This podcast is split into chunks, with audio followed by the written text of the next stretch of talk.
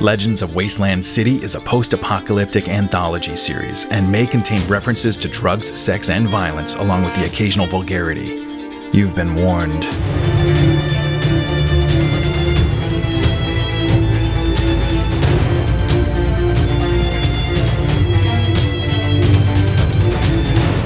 Dukes of the Nuke, The Ones Who Came Before, Chapter 6.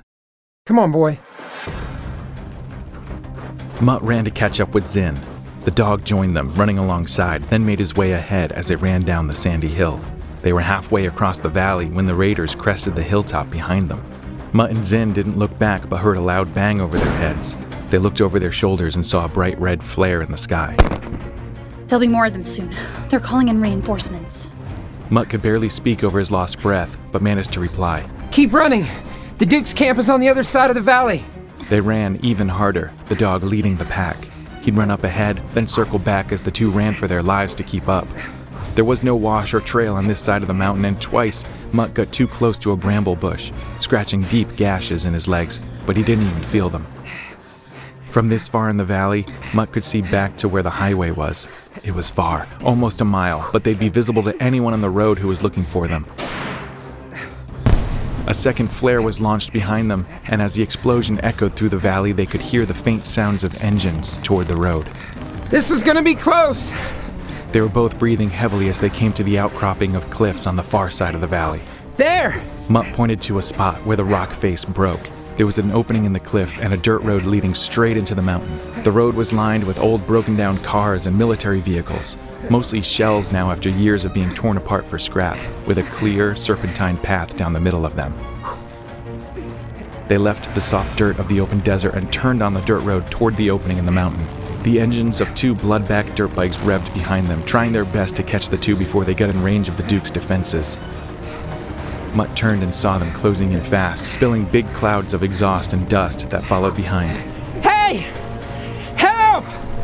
As they ran up the road, Zin could see that the rock walls were abutted by two tall guard towers, draped in camouflage on either side, with a chain link fence barricaded with tires, metal, and piled cars spanning the entire opening. Between the two towers were some wires that strung a sign between them with large letters spelling out Duke's Nukes, a makeshift billboard that could be seen from the freeway as wastelanders made their way through the desert. In front of the barricade was a number of tank stoppers, jersey barriers, and a bus with no wheels laying on the ground flanking the middle opening. A pair of large machine guns, guarded by short piles of sandbags, were built into the wall on either side below the towers. It was a full on army base. As they ran closer, they could see a guard in each tower with a smaller machine gun trained out at the raiders behind them. On the left, Mutt recognized Hardass. On the right, Jackhammer, two of the Duke's most formidable guards. Mutt yelled out again. Help us! They heard gunshots from behind them. The raiders were shooting from the back of their motorcycles. Then all at once, the Duke's weapons lit up. Mutt and Zin could hear the bullets flying over their heads as they ran, and the motorcycle's engines revved as they turned to dodge the bullets. The dog ran unaffected just ahead of them, clearing the way to the base. There were more gunshots from behind as the raiders shot back wildly at the towers. Mutt gave one last look to the left and saw the two raiders on foot closing in. The chain link fence was just 30 or 40 yards ahead, but he felt surrounded. The Dukes in the towers fired repeatedly as Mongo took his spot on the 50 caliber machine gun behind the sandbag wall. Mongo was the head of the guards known as the MPs, the Duke's own security force, and was a giant of a man. He handled the large machine gun like it was a children's toy. Across from him, Bacon, an MP even larger than Mongo, took his spot on the other 50 caliber gun. Open the gate! Mongo yelled, firing through the fence at the two motorcycles. One of the bikes turned suddenly, crashing down into the dirt. The other swerved around, gunning his throttle. He wasn't giving up. The two bloodbacks running through the valley reached the line of cars and ducked down behind an old military ambulance, pulling out guns of their own and shooting back at the camp. Another Duke, hotshot, ran up from behind the cover of the sandbag walls and opened the gate just in time to let the trio through. The dog was first, followed by Zin, but as Mutt passed through the gateway, he felt something hot poke him in the side. Ah! He fell down hard onto the dirt, shot. Zin turned around and saw Mutt fall to the ground and quickly ran to pick him up and pull him through the gate. Hotshot swung the gate closed and ran over to one side of Mutt while Zin grabbed his other side. Picking him up and each taking an arm over their shoulders, they carried him deeper into camp. with bullets firing in all directions over their heads. The second motorcycle rider made a suicidal charge down the center of the ruined cars and quickly went down in an explosion of dust and fire. The two bloodbacks behind the old ambulance fired blindly while hiding behind its empty engine compartment. Bullets riddled through the old metal, piercing fist sized holes through the fender, and the two bloodbacks fell in a puddle of blood, practically on top of each other. Hold your fire! Hold your fire! Mongo yelled over the constant booming of Jackhammer and Hardass punching new holes in the dead bodies of the four raiders. The barrels of each weapon smoked as they stopped shooting and began to cool. Hardass yelled down from the west tower. We've got another one by the road! On a dirt bike! Zin looked up just in time to see the flash of a sniper rifle come from a ledge above her. It hit the gas tank! But he's running! The bloodback on the dirt bike took off west on the old freeway, back toward the bloodback's camp. Hotshot and Zin carried Mutt deeper into camp.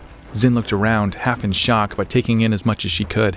There was an open courtyard in the middle of the camp, and on either side were rows of old military tents and makeshift huts made from the scrap parts of the vehicles out front. There were walls of sandbags protecting each one, along with stacks of wooden boxes piled high all around the camp. Past this middle area was the sheer cliff face of the mountain, but with giant metal elephant doors on the ground protected by a thick concrete frame all around. It was an old military bunker. This must be where the Dukes were finding their steady supply of weapons to sell. Across from the tents, but before the large doors, there was a small cinder block building which had cables running out of its side, leading in different directions around camp, and one large cable running up the mountain. On the top of the mountain face, there was a radio tower high above the camp.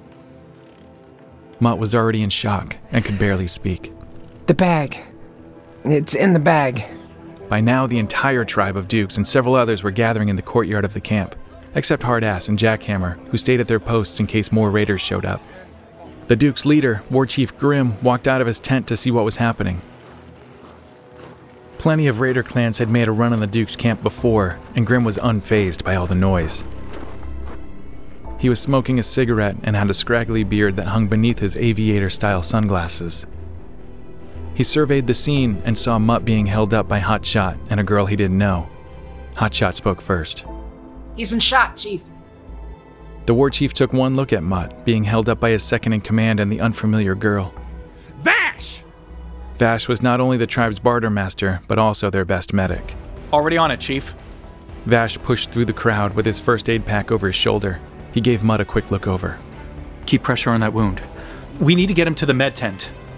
Vash took the shoulder Zin was carrying, letting Mutt's bag fall to the ground, and he and Hotshot walked Mutt off quickly into a large green tent with a rough red cross painted on it.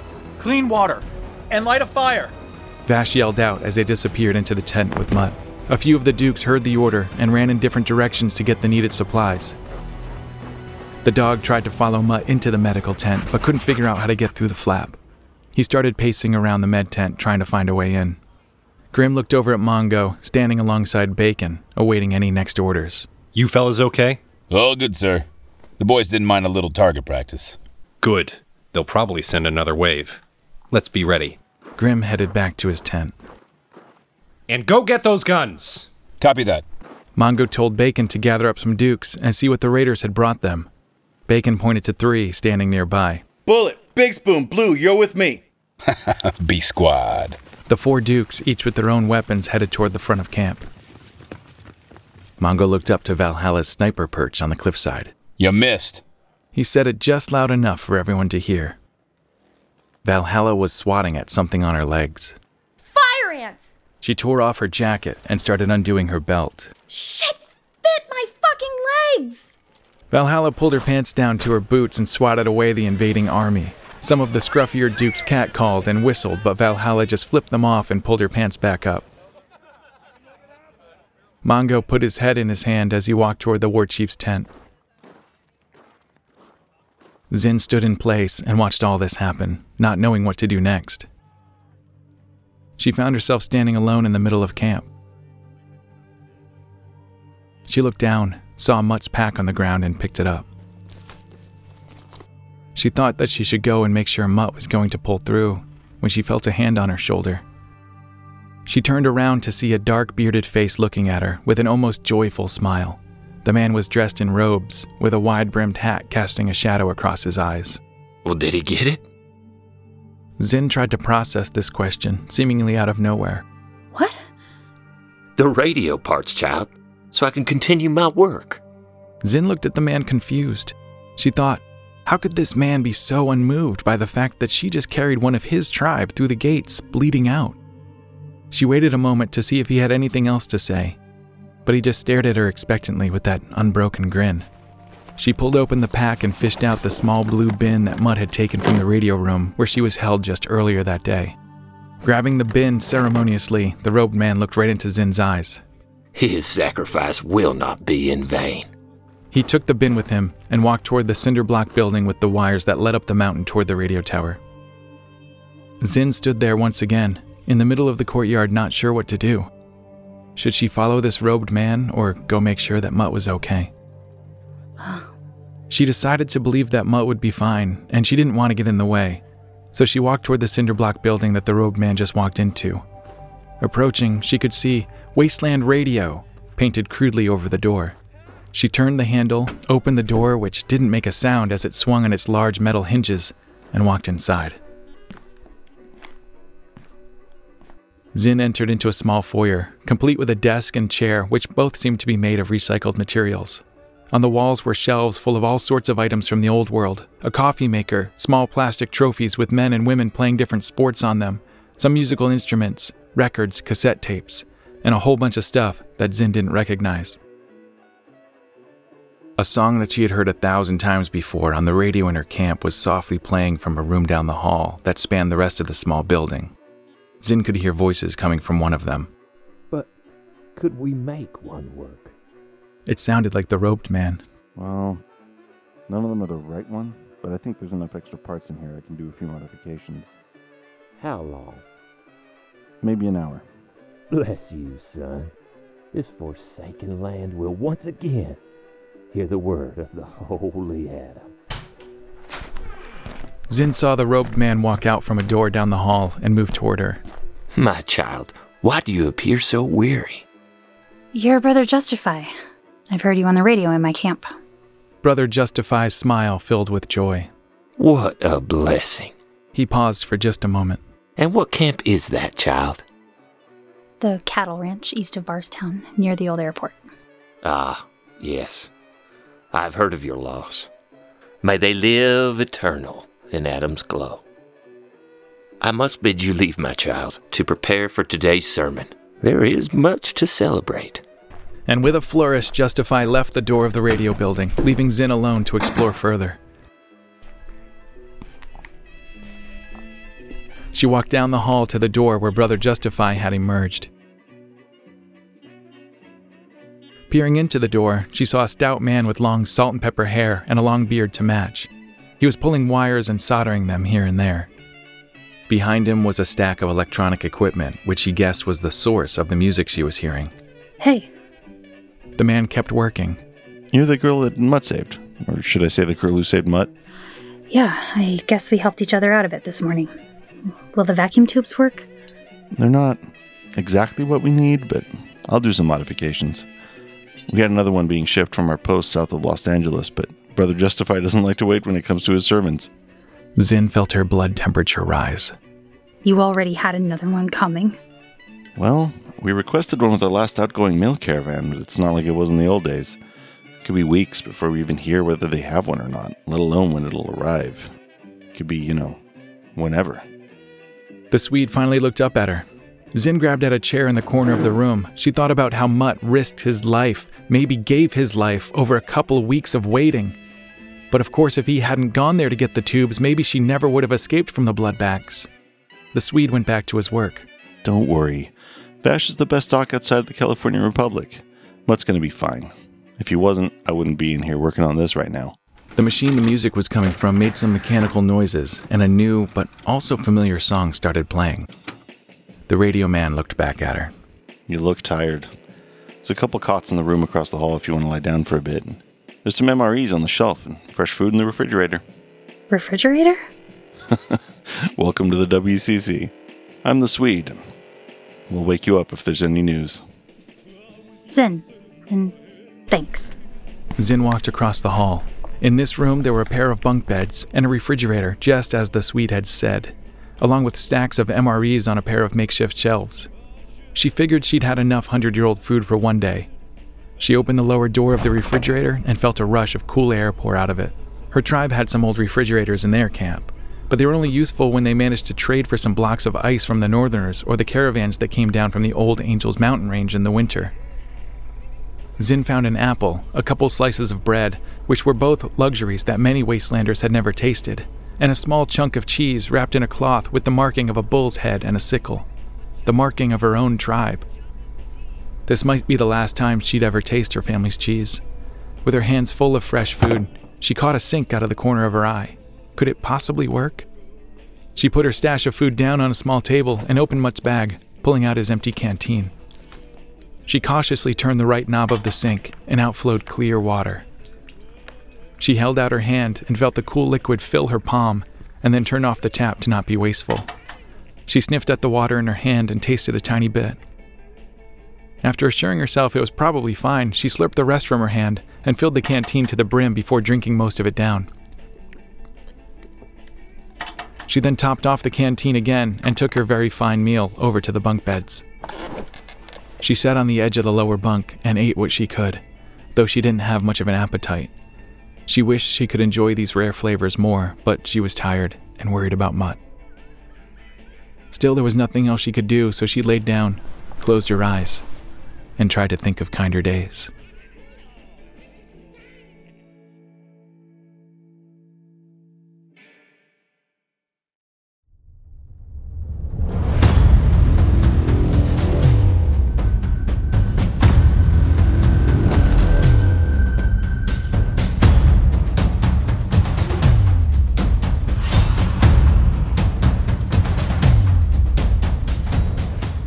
The Ones Who Came Before was written, narrated, and directed by me, Mike Makeshift Darling. This episode features Sean Cunningham as Mutt, Mallory Trunnell as Zin, Gavin Leighton as Vash, Jhett Black as Brother Justify, plus several voices by people who created these original characters, including Dukes of the Nuke, Chad Hannah as Mongo, Moises Martinez as Hardass, Meghan Foster as Hotshot, Robb Greene as War Chief Grimm, Tara Valhalla as Valhalla, Xaq Peralto as Bacon, and WCC co creator The Swede playing himself. Legends of Wasteland City is a production of the Apocalypse Post. Stick around after the break for more info about today's episode.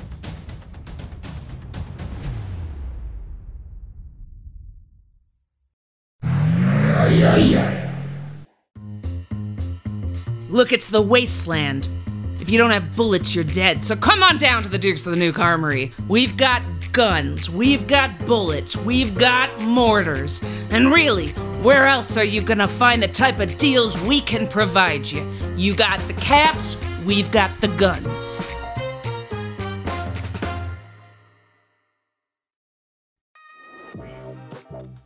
Are you feeling lonely? Bored? Looking for something to do? Well, grab your riches and come on down to Undertown. We'll gladly take them off your hands and anything else you have on your persons. Please don't resist.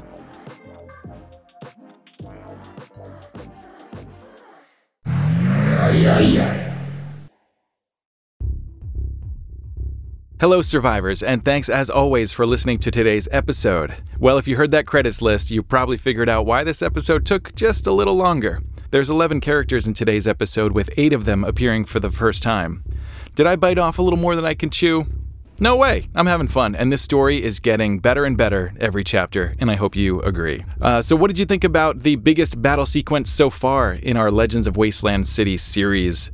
Hey, it's the post apocalypse, so even though bullets are in short supply, we're gonna shoot those damn guns. When I originally wrote this story, it was one chapter, and it was just Mutt running from raiders towards the Duke's camp, and the Dukes took out the raiders like spraying wasp spray on a hive, completely overpowering the baddies. So, um, when I was starting this series and I dug out that old script, which was only oh, maybe two minutes long, two or three pages tops. I expanded some the backstory and kept pushing it further back and further back. So now we start with Mutt scouting out the Bloodback camp.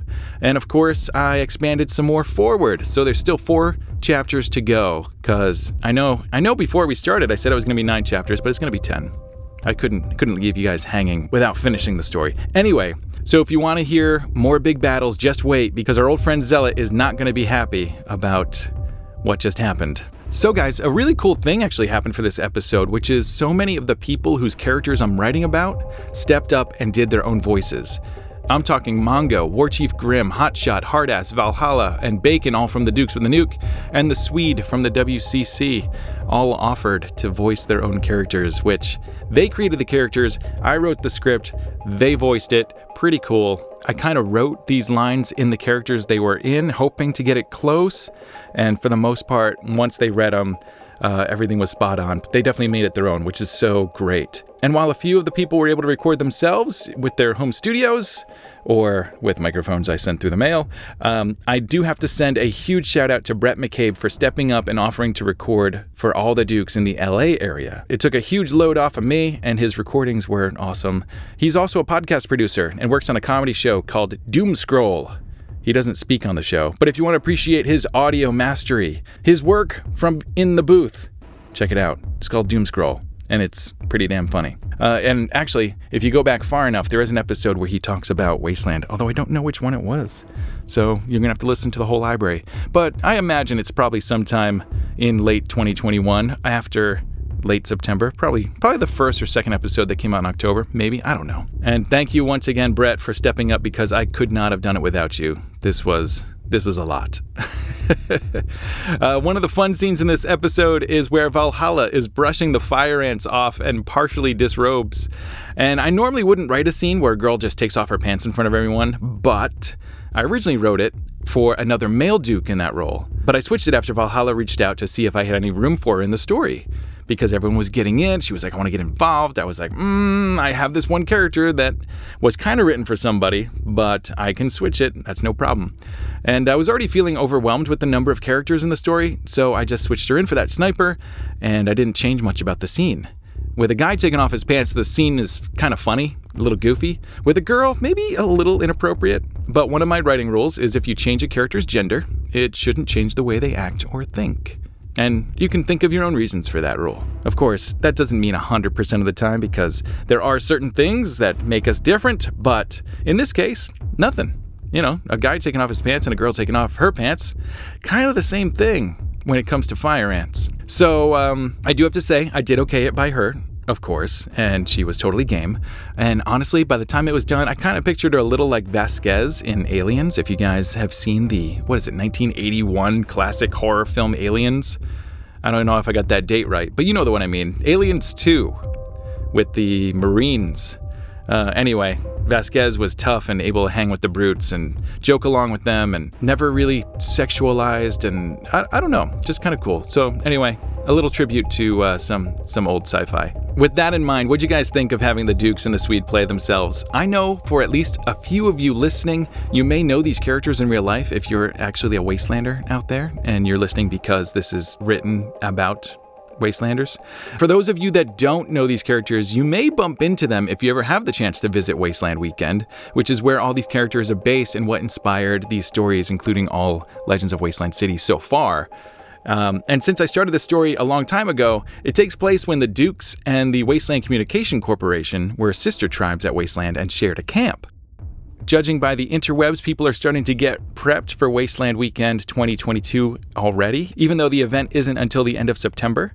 If you want to check it out, go to wastelandweekend.com, buy some tickets. You can also volunteer for a free ticket or, or a partial free ticket, and it's a really fun community to get involved in. If you if you enjoy this kind of thing, outside of my fellow Wastelanders, we had Gavin Leighton playing Vash and Jhett Black as Brother Justify. Gavin's a fellow filmmaker friend of mine and does some occasional voiceover work, and Jhett Black is a blues musician that I met here in Nashville, though he and his wife are based in New Mexico. I had the chance to see Jhett play in the International Blues Competition in Memphis a few weeks back, and wouldn't you know, the guy took second place in the solo duo category. So, congratulations, Jhett. And you guys can check out his music at jhettblackblues.com. Of course, with a name like Jhett Black, you got to spell it a little weird. So, it's J H E T T B L A C K, blues, B L U E S.com. Guys, if you listened to today's episode on headphones, you may have noticed that the stereo effects were everywhere in this one.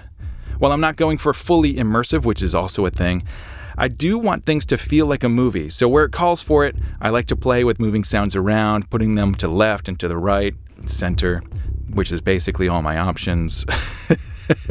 and all that basically says is I'm designing these shows to be listened on headphones, so if you're driving in the car, you may not quite get the full experience.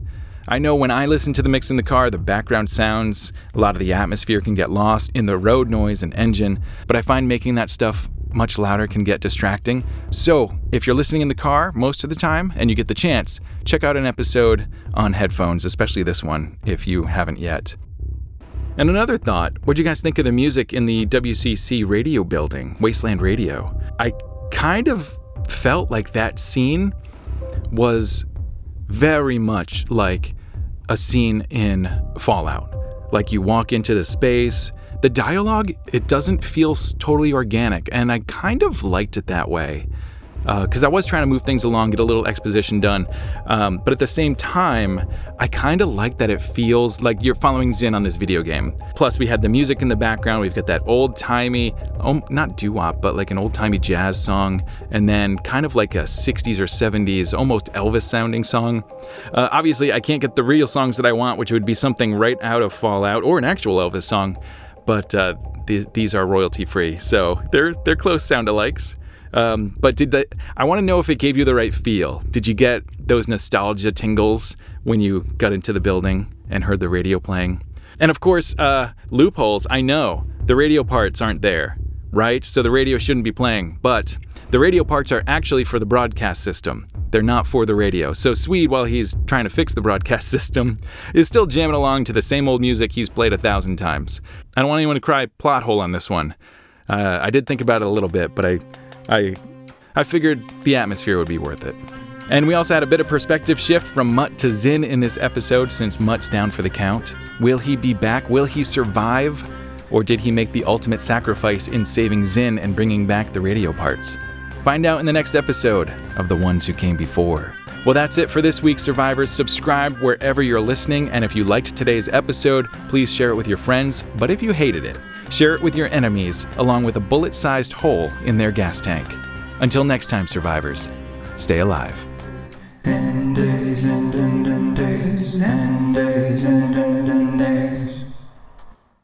Oh, and one last thing a little gift from my commanding officers.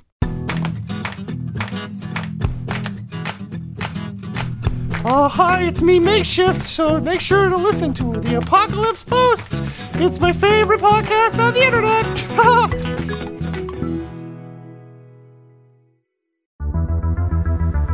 Hey survivors, Makeshift here to remind you that the Apocalypse Post is brought to you in no small way by our Patreon supporters.